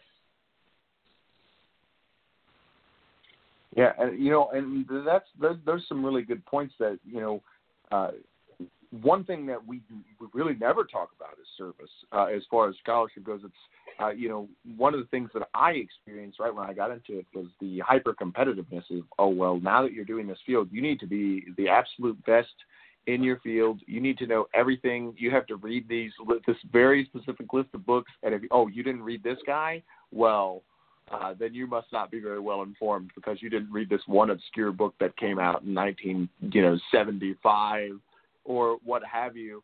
Um, whereas you know there's less emphasis really now. I feel like uh, scholarship now, uh, to a degree, and you can correct me or you can uh, challenge us if you like. I'd love I'd love to uh, hear what you have to say to this. But I think a lot of scholarship now uh, is focused towards you know sort of hitting that lightning in a bottle publication. You know, I'm going to hit this. I'm going to have this really good, uh, you know, groundbreak. I'm going to go for it. I'm going to get this groundbreaking research. I'm going to hit it out of the park it's going to be my nest egg. I'm going to get the big boy job at you know Cornell or wherever. I'll be a big shot, and then everybody will have to, you know, maybe every you know ten years I might write something, maybe. But you know, as far as that goes, I'm just in it to get the tenure and and get that one one big book. If I get that one big book, then then none of it, none of the rest of it matters. You know, I don't really, you know, the students, eh, you know, the the classes, yeah, that'll that'll get me the money I need to, you know, continue funding my project. It's all about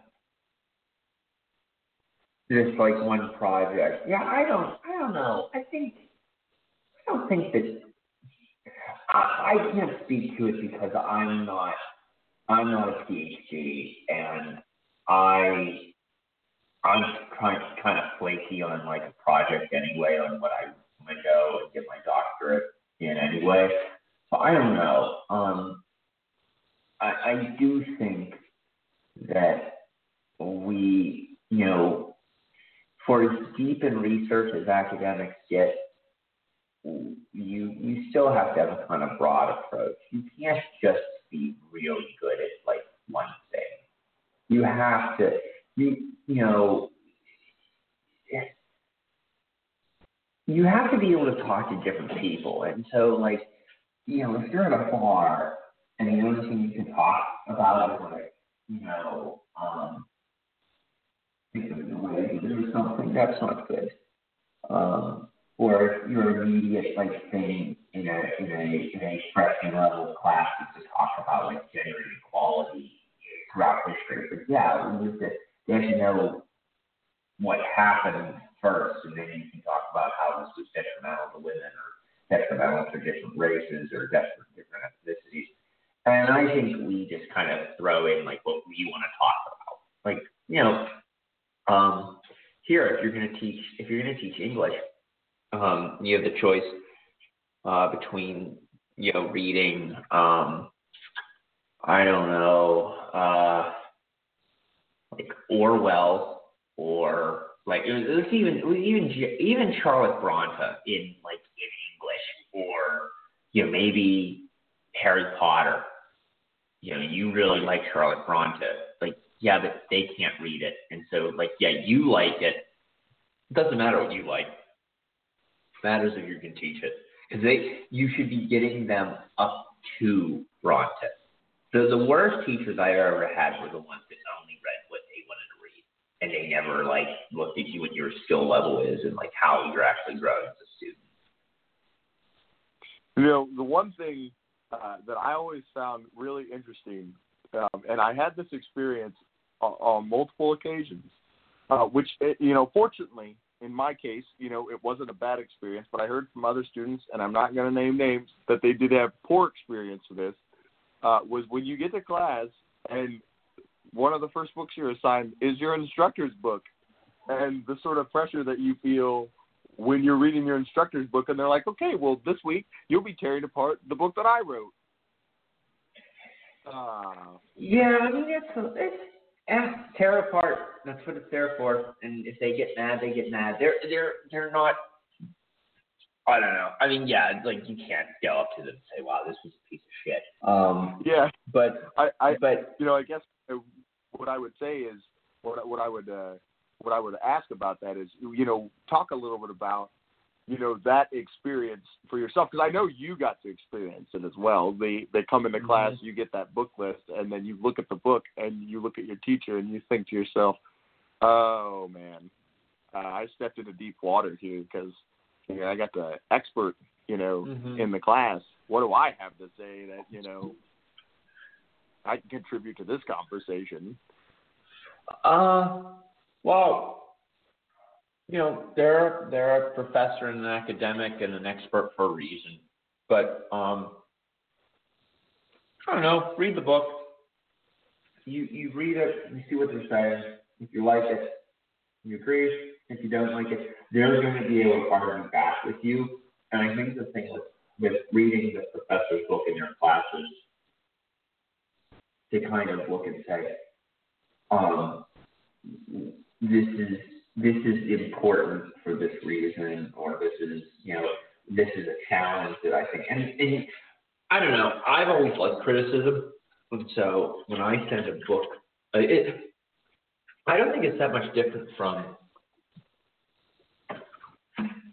if you if you are a serious reader and someone send, sends you an essay or um, a short story or something, you go, you know, dissect this. comment on this for me. If if I just get oh this is good this is good this is good this is good I'm real bored.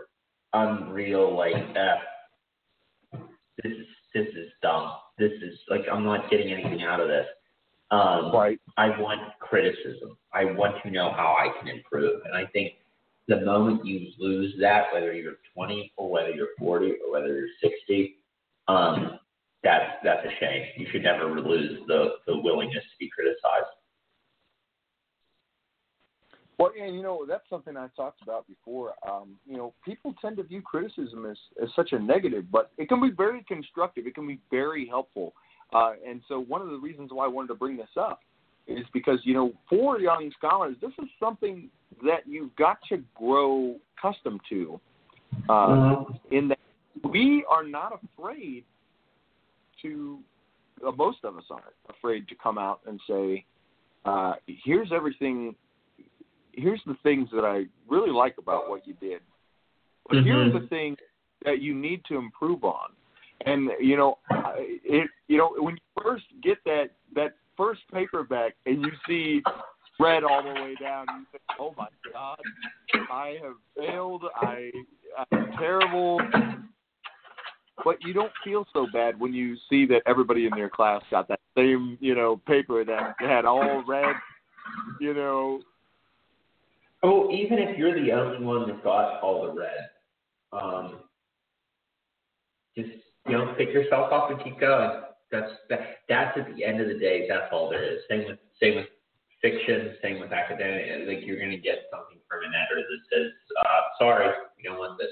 and you're like, oh, my friend said this was perfect, blah, blah, blah, blah. But, you know, the, the person that needed to like it didn't like it. So, right. luck, try again. You know, and, and it's, yeah, that's, that's, that's the end of it is it's like the person that needed to like this didn't like it. And now I have to go back to the drawing board. And if it took me a day to write this short story or if it took me, you know, a year to write this novel, it's not good enough, and I have to go back. Or I send it to a different person that might like it, but you know, we'll see. Right, you know, and that's one of the other things I think it was really important that you and I flush out is that, uh, you know, nobody gets, you know, it, you know, the perception is a lot of times, you know, young scholars or just scholars in general, uh, we we do our research, we just nail it, we knock it out of the park right off the bat, and you know what we wrote is just amazing and you know life is great. Uh, we just kind of sit around, we read a bunch of books, we write it down, and it's gold. Uh, you know, I think you you and I both know uh, that there is definitely a process, and the and the criticism is an important part of that process. Yeah, you have, to, you have to be a better writer. Yeah, you have to be open to criticism. Criticism is the best part. That's the most fun. Editing, editing's editing's way more fun than I mean, writing the, the, the original draft is a lot of fun, but normally whatever you wrote the first time, everything's changed by the end. Every single word is different by oh, the yeah. end of it. Oh, I mean, so, I did, you know, I did, I think eight, uh, you know, no, thirteen drafts for my final, you know, graduating project. I I had to draft like thirteen times. I was like, this is not the, you know, uh, one of the other things is you can't be afraid to uh, let your research become what it's going to be. I think you and I, I think you could speak to that a little bit. Is you know when you go into a project, you have an idea about what it's going to be, but sometimes something. Oh, it becomes out. something completely different. It's it's it's completely different than what you thought it was going to be, and it's really weird and you know, you get an email from your professor, it's like, this stinks. And it's like, ah, yeah, okay, I'm going to go back. Um, yeah, I mean, it's tough. It's, it's a really rough time. Um, but I don't know why I do it really. I guess I'm a sadist or a masochist. Um, we both you know, I like, I, I like, I like pain. Um, and you know, mental pain, physical pain too. Why not? Um, you know, and and it's yeah, it's just it's just really rough, but you, you do it. You do it because you love it. You do it because it's fun. There's no leather and lace in this show, Tom. What's that? I said there's no leather and lace in this show, Tom. No, no, pity, pity, pity, pity. Yeah. Um, so you know that's that's one of the things that I think it was important you and I flesh out is that you know don't get discouraged when you go into research just because it becomes something different. I went into my, my I don't know how it was for you for your thesis, but when I went in for mine, I mean, I had an idea of what I was going to do. I'm like, all right, this is the idea. This is what we're rolling with. I want to talk about, you know, missionaries from Germany and China, and I really think this is good, and nobody's doing this. And then I in, and I'm like, this is great. You know, I, I think this is magical. And I turn it in. You know, you you put in all this time, the coffee fueled nights. You turn it in, and the professor goes, "Yeah, this is awful. I don't miss it all. It's terrible." um, what were you thinking? And you just go back and you're like, where could I have gone wrong? And then yeah, you think, oh well, I didn't talk about all these other factors. Your your your critics are going to say, you know, you didn't talk about this, you didn't talk about this, uh, and you think at first, well, why would I talk about that? But then you start well, looking into things, and you think, why wouldn't I talk about this? Why why was I wasting my time? yeah, I mean, I think at one at one point you have to sit down. Like you always, I do think, like, before you send it to the editor, before you send it to the professor, before you send it to whoever, um, you know, have a friend read it, have someone read it, like, you like this? And if they say it sucks, it probably sucks. Um, oh yeah. And then you can improve from there. Um, I mean, you're gonna run into like you know, the assholes that go, everything stinks. And it's like, well, you just avoid them. Um, but then also at one point you have to submit. You have to send it in. You have to get it graded. You have to send it to an editor. You have to send it to a publisher. And you can't be afraid of that. You eventually have to grow up and say, all right, it's time. Time time for this to see if it works. And if it works, it's great. And if it doesn't, well, then it doesn't work thing that a lot of people uh, that are looking to get into graduate school they think about you know oh my gosh this is really intimidating here are these experts and and these other students who are going to be you know wunderkinds uh, i don't know how you know when you first came in i don't know how you felt about it but when i first got there i was under the impression that every single student there was just like a whiz kid. I'm like, oh my, like everybody that came in, I'm like, holy crap! Like every single one of these guys is super smart. I thought I was smart. I'm so dumb. Like my first, uh, my first whole week of class, I was like, I have no, like first couple of days of class, no idea what anybody was talking about. People started throwing out words I'd never heard of. I'm over here on my laptop googling stuff. I'm like, what does that mean? Praxis. What is that? You know, you start looking things yeah. up yeah. No, I mean you that's to, Yeah, go ahead. No, you do. I mean you you feel weird about it. But then you're there for a year and then you're like, Oh, I know what's going on now and it's not that bad anymore. And you you you you grow. It's always about growth. Right, you know, and and it, it goes back to what we've kind of been kind of been hammering home. It is all a process. Mm-hmm. It's all a gradual process. Uh, you're moving. You, you have a goal. You're moving towards that goal, but you have to take all those steps along the way. They're all necessary. Um, you know, I want to talk a little bit also about uh, what it's like to complete the graduate pro to complete your graduate work. Uh, you know, from your, you know, I want to get your feed on that. You know, what's it like? You know, talk to our audience a little bit about what it's like to take your comprehensive exams to prepare for that, because there is oh. there is sort of terror that's associated with comps. We all heard it when we got when we got into grad school. Comprehensive exams, uh, you, you're never going to be the same. You know the the exam. It's everyone everyone I remember talking to about that was it's the hardest thing in the world, hardest thing in the world. And I just think that like I mean I read a lot. I was when after I'd finished classwork and I remember I had the books long before that, but I didn't really open any of them. I might have opened like one or two and then, you know, other things happened. Um, nonsense. Uh, but when I got home for the summer, I'm like, all right, taking my exams.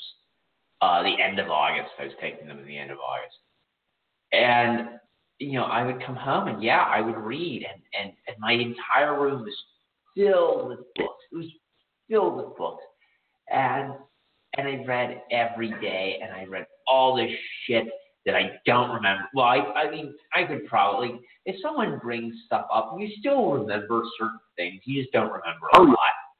Yeah. Um, and and yeah, I just was like, huh, that's a lot. But then I took it, and I got A's, right. minuses. I got. I, I mean, I passed, and it was fine. It was no big deal. And it's like, you know, and and then if I recall, I got drunk, and then I missed work the next day, and I almost got fired from Panera when I was working there because I passed comps. And I was like, oh, it's worth getting fired for past comps.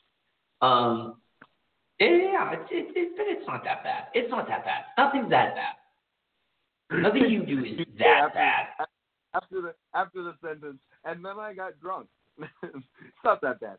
No, uh, Yeah. I I I want to talk a little bit about you know mine as well. Uh, now that we're on it, is that um, you know I had prepared. You know, I I remember the same situation. You know, here you are. You've got you know I took both of my comps within a week of each other. Uh, you Yeah, know, you have. I didn't. yeah. I didn't. I think you have out. to. Yeah. You know, no, no, no space it out. I was like, all right, how close together can I put these things? Because I just want to get them out. I think I had, I think I had like four days in between my comps. You know, you have to have X amount of, you, you, they have to be within a week of one another for sure. Uh, but I think I just went ahead and said, you know what, I'm going to rip the band-aid off. I'm pretty sure I took them within four days of each other. I took the first one, and then it was like, all right, now I'm going to use these next four days, and I'm just going to read. But I mean, Yeah, I can't.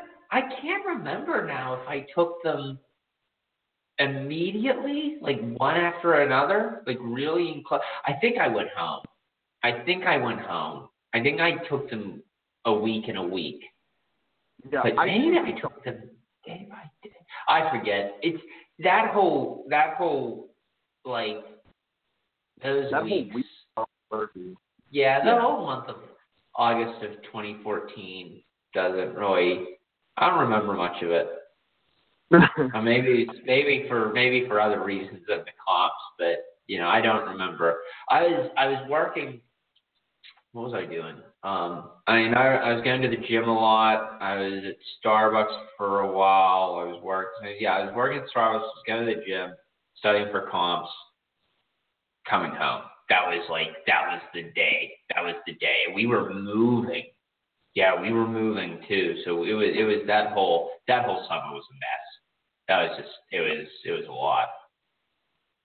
Yeah, I mean, you- we you you know when you prepare for comps, you know everybody tells you it's going to be the most terrifying thing. I remember though one thing I would recommend to anybody that is thinking about entering a grad school is definitely talk to the second year students and the PhDs. The PhDs are your your friend.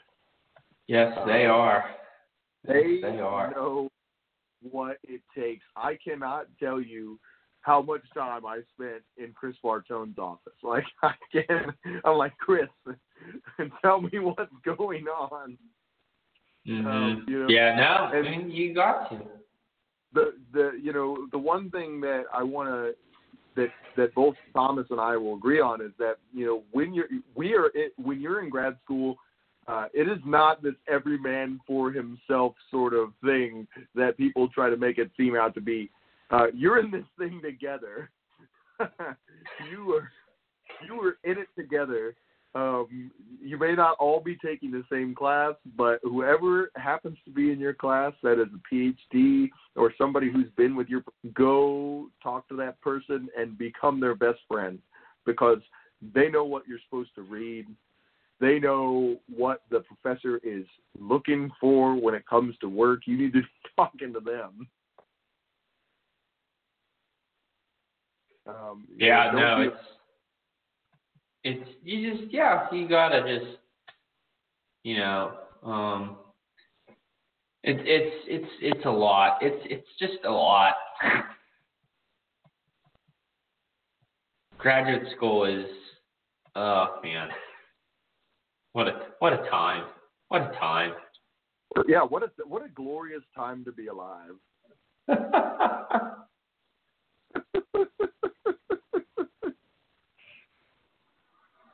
I mean, you know, one thing I'll say for sure is another thing. Uh, you know, procrastination uh, is uh, got the devil's fingerprints all over it in graduate school. I remember being able to put off papers and put off assignments in in undergrad and just hammer them out in a day. I cut that practice somewhat when I got to grad school to a degree, especially when it came to the bigger projects. I'm like, I need to get started on this right now. Yeah, no, I mean, I I still procrastinate, so that hasn't changed in my world at all. But I'm getting there. I'm getting there slowly. One of these days. Oh, thank you, sir. Back and flash, sir. I I I am trying to be the man, as it were. Well, you know, Tom, we have gone for a little bit now. Anything else you think we should uh, we should get into when it comes to Ukraine studies? Anything else you want to talk to talk about? Share with the audience, guys. If you're in there listening, you want to ask questions. Now is your time. Feel free. Um, let me let me think. Uh, what what haven't we talked about, sir? What well, what do you what do you what what's piquing your mind today? Because I I I've enjoyed recently that we've been talking more, like re re-communicating, as it were, which has been which has been a lot of fun. Oh yeah, it has. It has. You know, uh, I think one of the other things I want to talk about is, uh, you know, sort of, uh, you know, let's talk a little bit about uh, how professional relationships can oftentimes turn into, you know, very strong, you know, friendships as well. I mean, I think you and I have sort of reached that, uh, reached that, we reached that point. I mean, uh, we we've got a professional relationship here, but we've got a friendship, and it spans continents, man. It does. Let me ask this: what what what is the? How do you define that? How do you what like what do we what do we have in common that makes that powerful? You know, I think it's our love for you know all that is. uh we, you and I love that primal, that primal mm-hmm. man versus man versus himself, man versus nature. We're really into that. Uh, we've got mm-hmm. that uh, when it comes to sort of the overcoming of adversity. You know, you and I know what that's about. We we know what it's like to pitch yourself up against the beast, even if the beast is your own, you know, doubt, your own sort of your own sort of uh, humanity, if it, as it were. You know, you and I find that we find that challenge to be uh, welcome. You know, we don't mm-hmm. take away. We like that challenge. You and I are are of a kind. We we approach life with a voracious appetite. Uh, and I think that's one of the reasons why you and I connected so well, uh, you know, even outside of study, uh, is we have that similar mentality that, you know, we're going to knock the, whatever we're working on, we're going to knock this shit out. Yeah? I agree. I completely agree. This is, this is, uh, this is a matter of will and determination. We've got that in common, uh, which is, you know, not, not to say that other people don't have it, but I mean, you know, you got to have that when it comes to getting to your goals. You got to have that killer instinct. Uh, you and I don't. Yeah. We don't mess around. You know? No, no. It's that. It's that passion. It's you know that desire for championing. Yeah, yeah. No, I and I think that's that's one of the one of the uh, things that I would also encourage people is you know get to know the people you study with because you're going to find that you need to look beyond. This is this is just good advice in general, particularly in mm-hmm. in the world. But you need to be willing to uh, really step out of your comfort zone and get to know people that you're working with, because you might be pleasantly surprised to find out that the person you're working with is is an actual person. They've got uh, you know they've got their own personality. They've got you know they've got their quirks, you've got your quirks, but you'd be pleasantly surprised often to find that you're going to have a lot in common with people. uh, and Mhm. and that can be very helpful, not just as far as professionalism goes, but it also helps to have somebody who has something in common with you that you can connect with and talk to about things outside of professional, you know, outside of the professional realm. That's an important safety valve to have, just in general. Uh, and I think uh, that's one of the things you need to build a rapport with someone. Uh, Yeah, you know, no, definitely. You right on right on the money. You know, and I think you and I have sort of built that rapport. Uh, and I think you know some of the some of our clients also built that rapport. I mean, I I know that uh, you know there were certain classmates that I had that I didn't dislike them, but we didn't gel. You know, we didn't we didn't have a lot. You know, they were studying this, and that really didn't have anything to do with me. And they, you know, they didn't really take an interest in me, and I didn't really take an interest in them. And so we never connected. I knew them, they knew me. There was an acknowledgement, but you don't, you know, you don't always step outside. There has to be, uh, you know, I think it always helps to have that certain to find out that that person has those similar uh, you know, interests as you. Oh, you like this? You like this in literature? I like this literature. What else do we like that we both Mhm. like?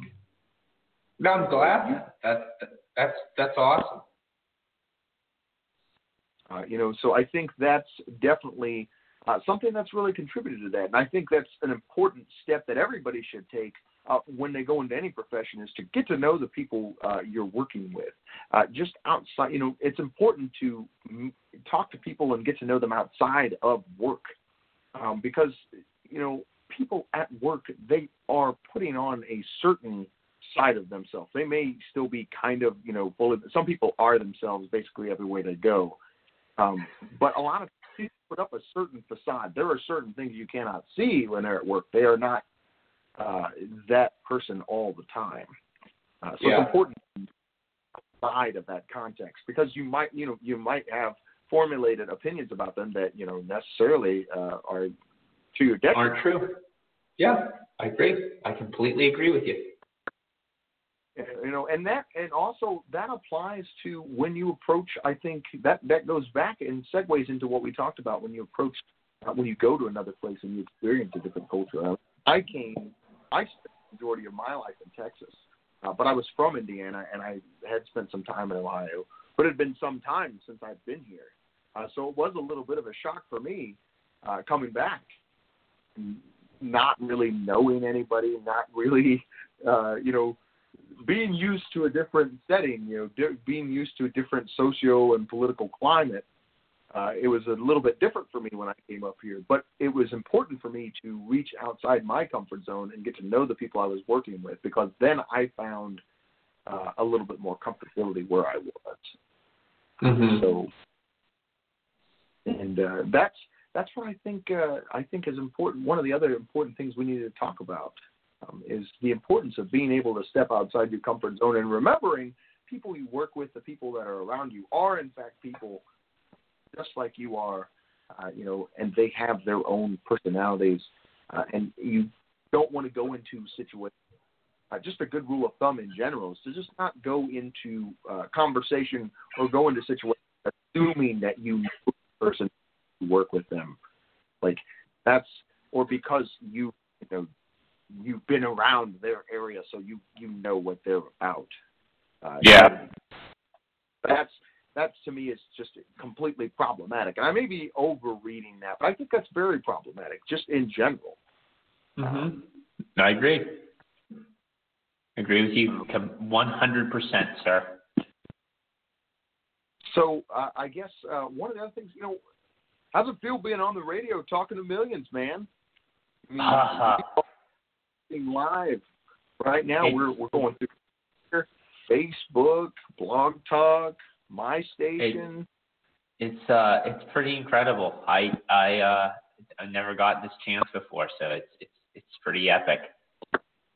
It's fun. It's it, and it was fun, right? I mean, I know you you had some you had some some some trepidation, but we powered through it together.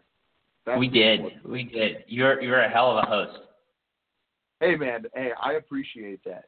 Uh, anything else you'd like to share with the audience? Anything you want to say? Uh, I can, not that I can think of right now. Thomas is a is a is a Penguins fan, aren't you, Thomas? Yeah. Yes. Okay. Yeah. Uh, I don't know if I'll be able to go home actually because they've won two in a row with me being abroad. So if they if if I go home and they lose, then I'll know that it's my fault. You guys, that's another thing I forgot to mention is that uh, you know Tom's a Penguins fan. For all you for for all you hockey fans out there, especially you Penguins fans who are feeling you're riding pretty high after that Stanley Cup win.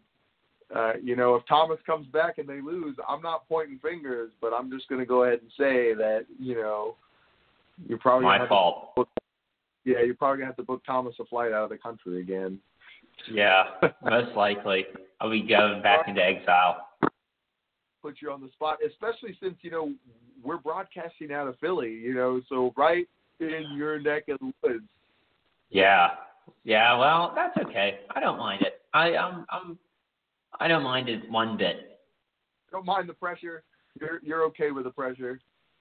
I am. I you know, like you said, I was a little a little nervous when we began, but this this was this was a lot of fun. This was this was a great time.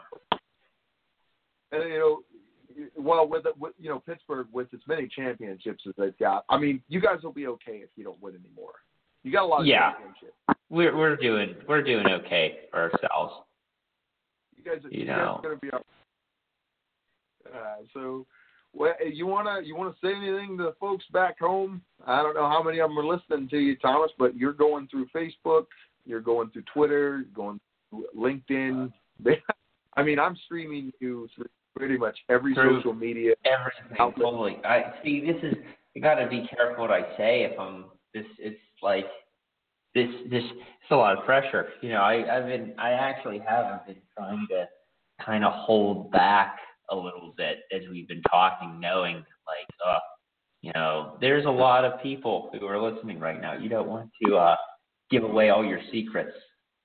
Yeah, I know. Well, I mean, if you want to say hi to the hi to the folks back home, you can just say hi to the folks back home, Tom.